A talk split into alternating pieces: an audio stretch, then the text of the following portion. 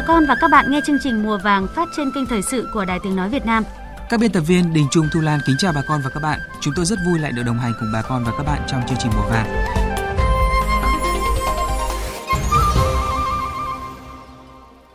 Rất vui được gặp lại bà con và các bạn trong chương trình Mùa vàng hôm nay. Sau đây là nội dung đáng chú ý trong chương trình. Quảng Bình sạt lở bờ sông Danh, hàng ngàn người dân lo lắng. Chế biến sau thu hoạch, đảm bảo cho tiêu thụ nông sản vùng Tây Nguyên. Nguy cơ bùng phát dịch tả lợn châu Phi những tháng cuối năm. Phát triển bền vững chăn nuôi gia súc trong hội nhập. Thái Bình vượt khó vụ mùa 2021. Quý vị và bà con muốn chia sẻ những câu chuyện làm giàu, những mô hình sản xuất kinh doanh hiệu quả, hãy gọi điện cho chúng tôi qua số điện thoại 0243 936 3726 và 0243 936 3727. Nghe mùa vàng, nghe nhịp đập nông thôn.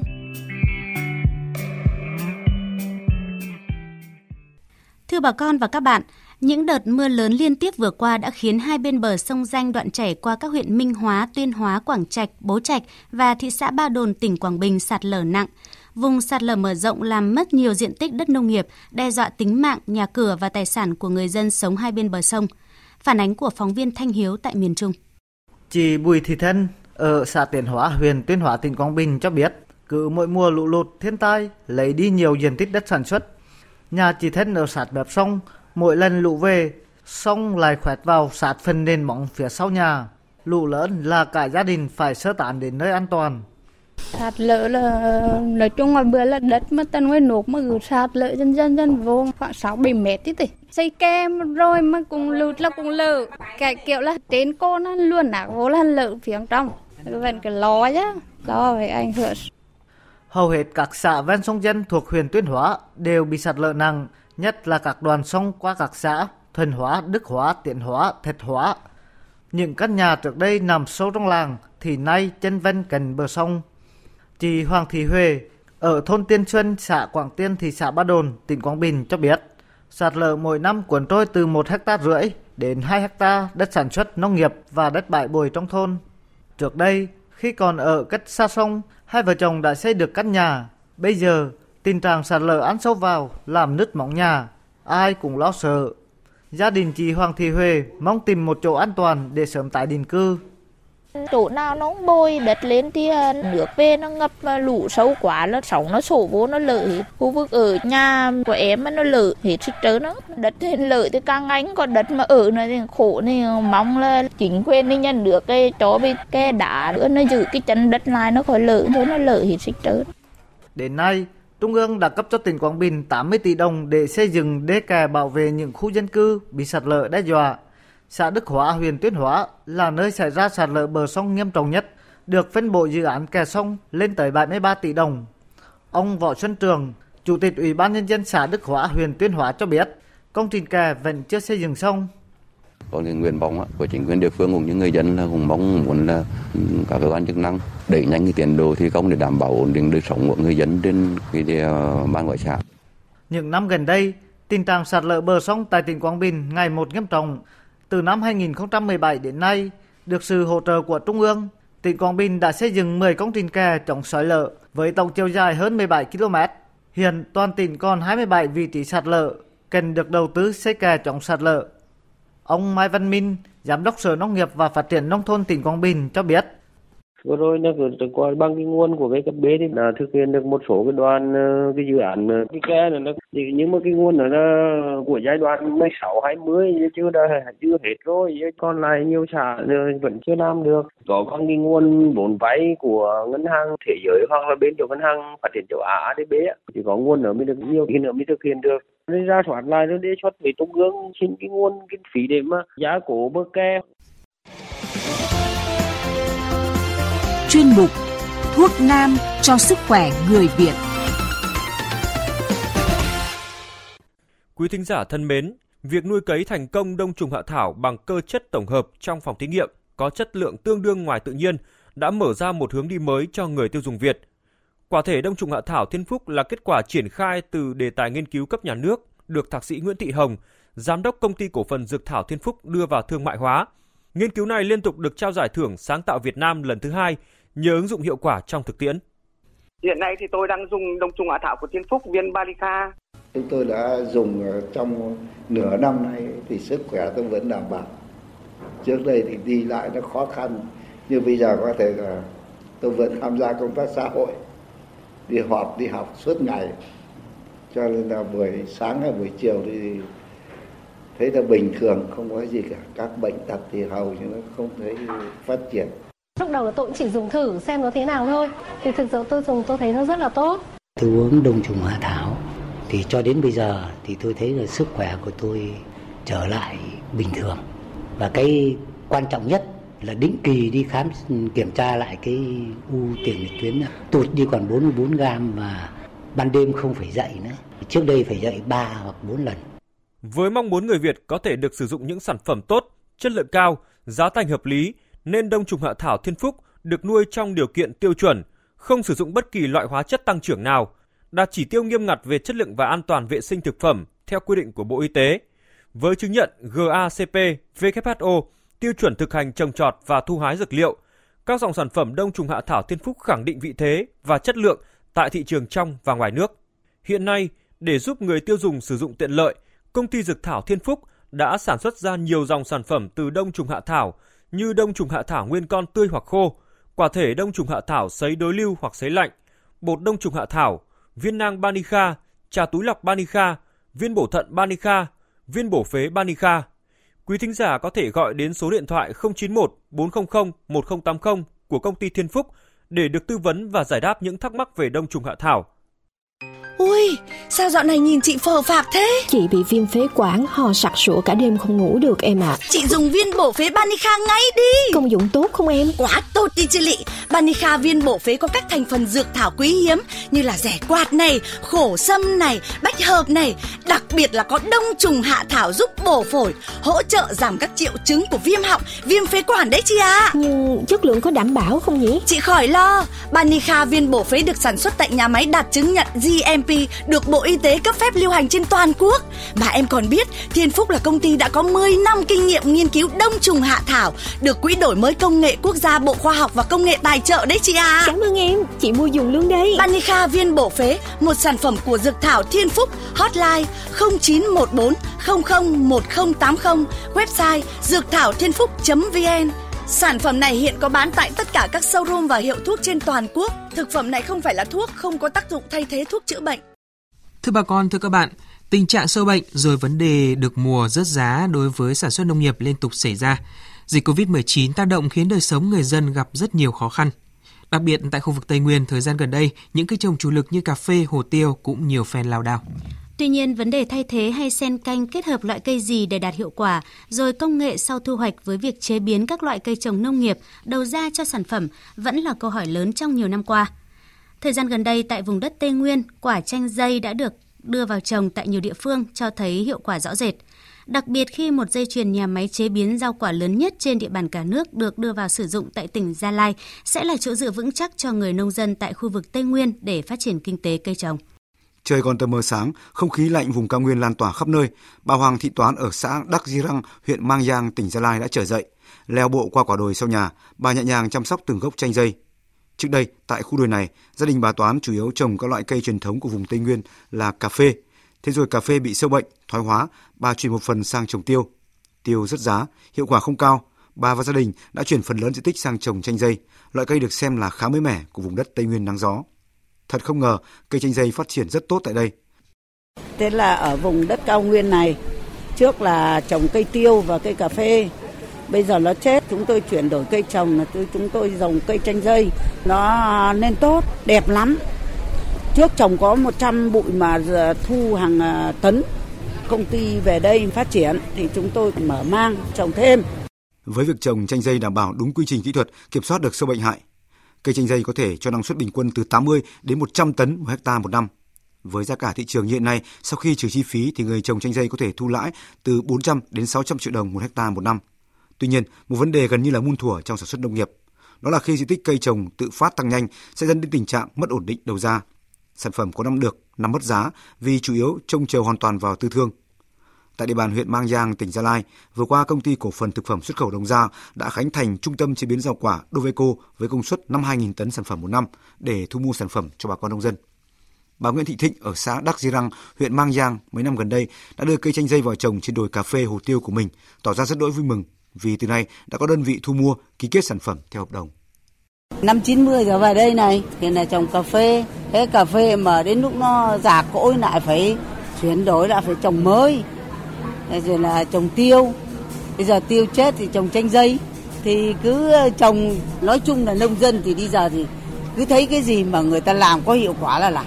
Chanh dây bây giờ thì đang hiệu quả, hiệu quả ấy là nếu mà được mùa, được giá thì là thu hoạch là nó cao hơn cả cà phê á.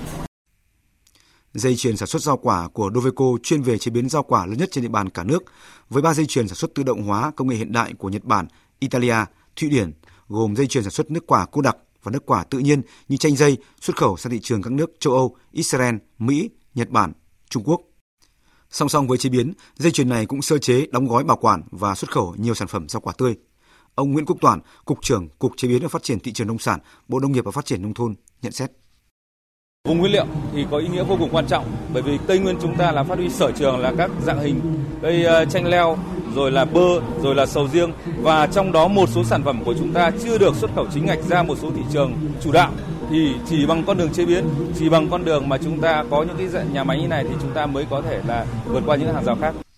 Việc xây dựng các nhà máy chế biến sau thu hoạch, cung ứng giống đảm bảo cũng như vật tư, thuốc bảo vệ thực vật, bao tiêu sản phẩm cho người dân sẽ là chỗ dựa vững chắc để phát triển các vùng nguyên liệu rau quả, nông sản, đảm bảo cung ứng nguyên liệu ổn định để phục vụ xuất khẩu sản phẩm chế biến, một trong những thế mạnh của ngành nông nghiệp ngay trong đại dịch. Quý vị và bà con thân mến, những ngày qua nhiều địa phương trong cả nước đã ghi nhận sự xuất hiện trở lại của dịch tả lợn châu Phi. Theo các chuyên gia thú y, thời tiết mưa ẩm trong thời gian tới càng dễ khiến cho dịch bùng phát mạnh hơn nếu người chăn nuôi chủ quan và không có những biện pháp phòng chống kịp thời. Biện pháp nào giúp người chăn nuôi phòng chống hiệu quả dịch tả lợn châu Phi có nguy cơ bùng phát trong những tháng cuối năm? Phóng viên chương trình có cuộc trao đổi với ông Nguyễn Văn Long, Phó Cục trưởng Cục Thú y Bộ Nông nghiệp và Phát triển Nông thôn về nội dung này. Mời bà con và các bạn cùng nghe. Dịch tả lợn châu Phi thì hiện đang xuất hiện trở lại ở một số địa phương. Vậy nguyên nhân nào khiến cho bệnh dịch bùng phát vào thời điểm này thưa ông ạ? Dịch bệnh xảy ra chủ yếu ở các hộ chăn nuôi nhỏ lẻ, các cái điều kiện về chuồng nuôi chưa đảm bảo các cái yêu cầu để ờ, làm tốt cái công tác vệ sinh phòng ờ, bệnh rồi các cái quy trình ờ, thực hiện vệ sinh phòng bệnh thì cũng chưa chưa đảm bảo. Cái thứ hai là thời gian vừa qua, đặc biệt là sau cái cơn bão số 7, số 8, nhất là tại một số địa phương như tỉnh Quảng Nam chẳng hạn, thì là cái thời tiết đã ảnh hưởng đến rất là nhiều, đến làm cho các cái mầm bệnh nó phát tán cũng như là lây lan diện rộng. Cái thứ ba đấy là cái công tác lãnh đạo chỉ đạo phòng chống dịch bệnh tại một số địa phương còn chưa được quan tâm đúng mức chưa tổ chức triển khai đúng các cái quy định tinh thần theo chỉ đạo của uh, chính phủ, thủ tướng chính phủ và bộ nông nghiệp và phát triển nông thôn. Còn cái thiếu còn có cái tình trạng là thiếu giám sát, uh, thiếu đôn đốc, thiếu kiểm tra dẫn đến là cái việc tổ chức triển khai ở cái tuyến xã, tuyến thôn, tuyến bản đấy là chưa đạt hiệu quả như cái mong muốn. Rồi công tác giám sát phát hiện sớm, à, báo cáo ổ dịch tại nhiều nơi cũng chưa thực hiện nghiêm theo đúng cái quy định của pháp luật hiện hành. Rồi các cái phương tiện sử dụng cho cái việc à, vận chuyển lợn bệnh từ hộ nuôi bị bệnh đến các cái nơi chôn xử lý cũng không thực hiện. Một cái lý do rất là quan trọng nữa đấy là thời gian vừa qua thì hệ thống thu y các cấp đã bị thay đổi. Cái số lượng cũng bị giảm rất là nhiều, có trên 6.400 người đã nghỉ việc chuyển việc. Nhiều nơi là bố trí người không có chuyên môn về thu y, không có kinh nghiệm trong cái công tác phòng chống dịch bệnh nhất là tuyến cấp huyện, cấp xã dẫn đến cái việc tổ chức triển khai thực hiện là chưa đạt hiệu quả. Dạ vâng, à, thưa ông ạ, vậy thì khi mà lợn mắc bệnh dịch tả lợn châu Phi ạ, thì có cái triệu chứng hay là dấu hiệu gì cho người nuôi nhận biết sớm để có thể có cái biện pháp xử lý kịp thời ạ? À, điển hình nhất mà trong cái bệnh này chúng tôi theo dõi liên tục đấy là cái lợn sốt cao nó khoảng từ 40 đến 42 thậm chí là trên 42 độ C đây là một cái đặc điểm là dễ nhận biết nhất và trong hai ba cái ngày đầu rồi ờ, như đã đề cập ở trên nó giống như các cái bệnh khác thì lợn thường có không ăn hoặc là lười vận động nằm mổ rũ cái này thì chắc là cũng khó có thể phân biệt với những bệnh khác. Vâng. Rồi lợn có biểu hiện đau ở vùng bụng và lưng cong di chuyển bất thường. Một số vùng thì da trắng lấy ví dụ vùng bụng chạn thì chuyển sang cái màu đỏ rất là dễ dàng, nhất là trong cái thời điểm mà nó uh, bị sốt ấy, đặc biệt là vùng là tai đuôi rồi vùng à, cẳng chân ra phía dưới ngực và bụng thì có thể là xuất hiện xanh tím. Dạ. Bởi vì là sau khi nó xuất huyết nó tụ huyết nó dẫn đến là như vậy và trong một hai ngày trước khi con vật chết thì có cái triệu chứng thần kinh à, di chuyển à, không vững vàng à, tim đập nhanh thở khó thì những cái thở khó của những cái con lợn này là chúng ta quan sát cũng rất là dễ nhìn. Vâng. Rồi lợn mang thai có thể sảy thai ở mọi cái giai đoạn. Thưa ông, đối với hoạt động chăn nuôi thì con giống là một trong những ờ, yếu tố quan trọng nhất đối với người nuôi. Để hạn chế dịch bệnh thì ờ, cần phải yêu cầu gì đối với con giống ạ? À, con giống thì thứ nhất là cần phải có nguồn gốc rõ ràng. Cái thứ hai đặc biệt là nếu là cái con giống mà nhập từ cái địa bàn là tỉnh khác vào tỉnh mình ấy, thì cần phải thực hiện cái việc kiểm dịch. Vâng. Cái thứ ba đấy là khi mà nhập con giống đấy phải đảm bảo là phòng các cái bệnh khác, lấy ví dụ là mồm long móng tay xanh, bởi vì là Ờ, không chỉ là phòng một cái bệnh dịch tả lợn châu Phi mà kể cả những bệnh khác là chúng ta cũng phải phòng. Và cái nữa đấy là khi mua về thì chúng ta như đã nêu là tốt nhất là chúng ta uh, có cái khu nuôi cách ly ban đầu để chúng ta theo dõi nếu không may nó có nhiễm mầm bệnh thì nó không lây lan sang các cái đàn à, lợn khác của gia đình nhà mình đã sẵn có ở trong chuồng. Vâng, xin cảm ơn ông.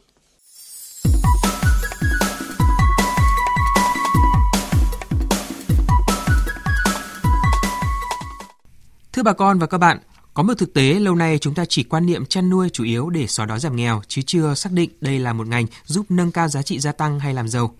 Chính vì vậy, cho dù mang lại năng suất và hiệu quả thấp, nguy cơ dịch bệnh cao, độ vệ sinh an toàn thú y kém, nhưng phương thức chăn nuôi nông hộ vẫn duy trì và tồn tại suốt nhiều năm qua.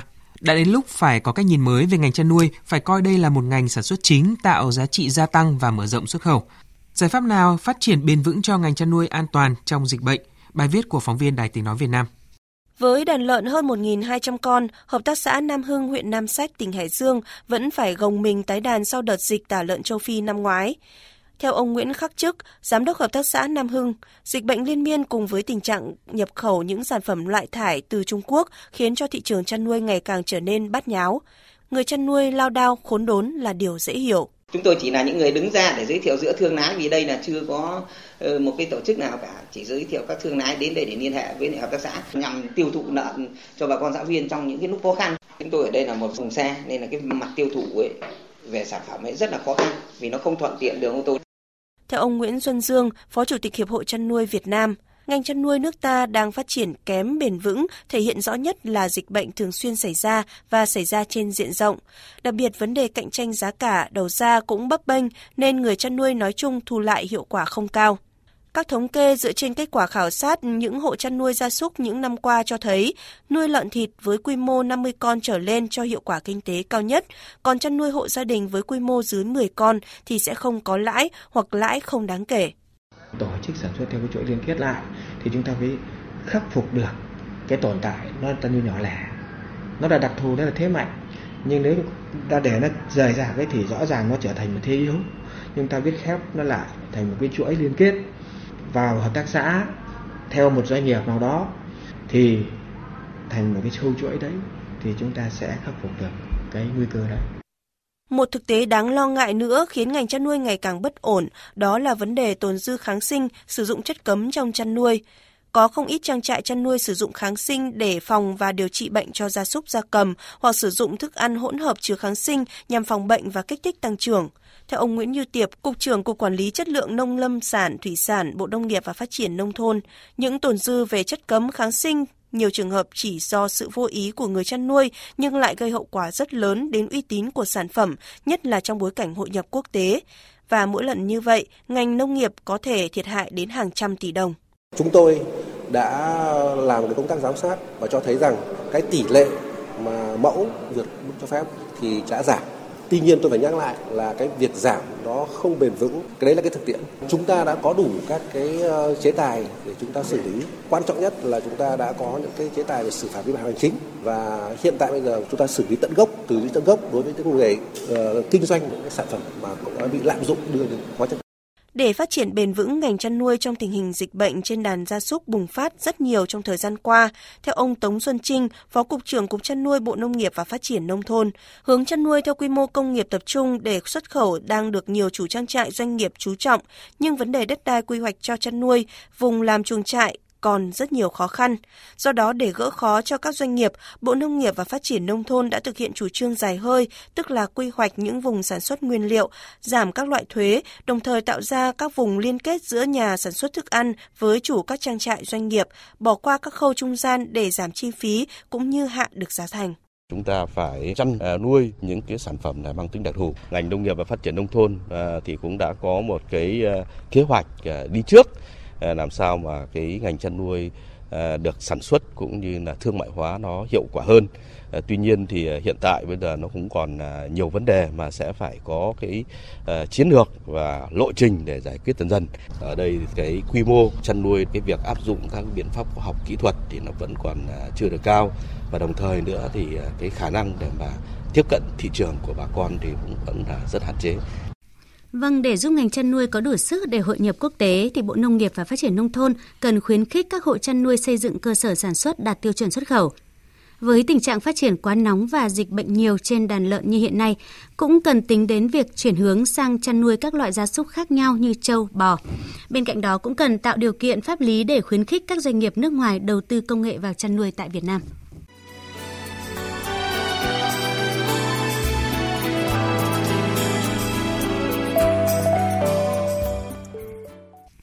Thưa bà con, thưa các bạn, vụ lúa mùa 2021 tỉnh Thái Bình cũng như nhiều địa phương khác gặp nhiều khó khăn do ảnh hưởng dịch COVID-19. Mưa to, ngập úng khi trà lúa mùa muộn chuẩn bị cho thu hoạch, tác động lớn đến năng suất. Tuy nhiên, vượt qua mọi khó khăn cùng với các giống lúa đã được khẳng định giá trị nhiều năm trên đồng đất, vụ mùa 2021 của tỉnh Thái Bình vẫn đạt năng suất cao. Về vấn đề này, phóng viên Đài Tiếng Nói Việt Nam có cuộc trao đổi với ông Trần Mạnh Báo, Tổng Giám đốc Công ty Cổ phần Tập đoàn Thái Bình Xít À, thưa ông, là một trong những đơn vị cung ứng giống lúa với số lượng lớn, không chỉ trên địa bàn tỉnh Thái Bình mà tại nhiều địa phương trên cả nước. Ông nhận xét thế nào về sản xuất lúa vụ mùa đầy khó khăn năm nay ạ?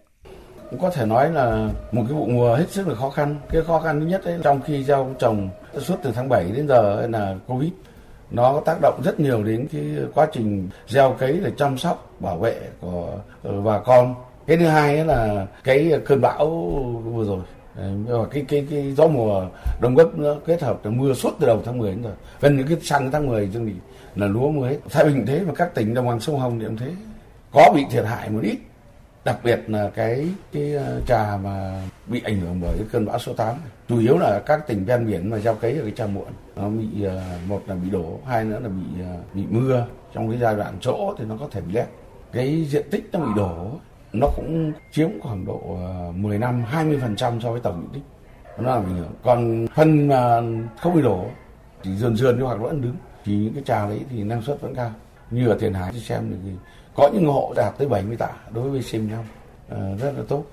Nói chung các cái giống của thái bình xít năm nay thì chiếm một cái tỷ trọng tương đối cao. Theo điều tra chúng tôi VCM năm khoảng 6 phần trăm tích toàn tỉnh Thái Bình. Còn lại là TB là 2 năm, TB là một còn một số giống khác nữa thì như vậy thì ờ, cũng góp phần cho cái kết quả sản xuất chung của tỉnh Thái Bình. Nhiều diện tích lúa đã bị ngã đổ gây ảnh hưởng đến năng suất của bà con. Vậy những giống lúa mà đơn vị cung ứng có khả năng chống đổ như thế nào đặc biệt là khi xảy ra mưa to gió lớn ở thưa ông? Tôi không nghĩ rằng là là là suốt cái tháng 10 đến 10 như vậy mà lúa bên năm vẫn rất chắc như vậy. Thì lẽ chắc rất là cao. Đây là một điều rất là đáng mừng cho cái, cái ưu điểm của cái giống này trong cái điều kiện mưa bão như thế. Toàn bộ cái gieo cấy chúng tôi thì nó đổ khoảng độ ờ, hai đến ba phần trăm thì nó đổ thì nó cũng không phải là đổ hoàn toàn đâu. Cái diện tích mà là chỗ nào là đầu trũng là một này. Hai nữa bà con mà bón đạm nhiều ấy mà nó vừa mới chỗ xong khoảng độ mới ngày mà lúa nó bắt đầu vào chắc ấy, mà cây nó còn non đấy. Nếu mà gặp gió là nó đổ. Với c năm không phải là giống dễ đổ lắm đâu. Cây đổ không nhiều. Đổ thì rất nhiều giống nào thì cũng bị đổ. Khi mà mưa rông thì đến ờ, những cái cây tim to khỏe như ngô còn đổ nữa là lúa mà khi nó chịu không? Nhưng mà đặc biệt đấy chúng tôi theo dõi suốt từ đầu vụ đến giờ thì tổng kết một cái chuyện này. Đó là nếu những gia đình nào mà gieo cấy lúa, bón phân thúc sớm khi lúa chỗ khoảng độ 15 ngày, bắt đầu vào chắc rồi, tháo cạn nước đi, thì hầu như không ảnh hưởng gì. Còn gia đình nào ấy mà thấy lúa xấu thì bón vào sau, xong rồi gặp nước mưa nữa, thì hàm lượng đạm ở trong lúa nhiều, cây thì non, rất dễ đổ. Thu hoạch xong vụ lúa mùa, vụ đông đang được thực hiện. Ông có khuyến cáo gì bà con nông dân trong sản xuất vụ đông năm nay ạ? Vụ đông thì ờ, nó có hai cái trà. Cái trà thứ nhất là vụ cửa đông là cây ướm thì cây ướm chủ yếu là ngô và đậu tương. Nhưng trong những năm vừa rồi thì ờ, đậu tương là giảm. Và ngô thì trên đất hai lúa ngô đó là ngô ờ, nếp trồng rất tốt. Ngô phải làm sao chỗ cờ trước 20 tháng 11 nếu mà sau đấy gặp lạnh thì sẽ bị chỗ cờ sẽ bị đép từ 20 tháng 10 thì trở đi ấy, cho đến 20 tháng 11 chúng ta trồng khoai tây vụ đông. Năm nay chúng ta có đủ điều kiện để trồng. À vâng, xin cảm ơn ông. Nội dung vừa rồi cũng đã kết thúc chương trình mùa vàng hôm nay. Chương trình hôm nay do các biên tập viên Đình Trung, Phương Hà biên soạn và thực hiện. Cảm ơn bà con và các bạn đã quan tâm lắng nghe.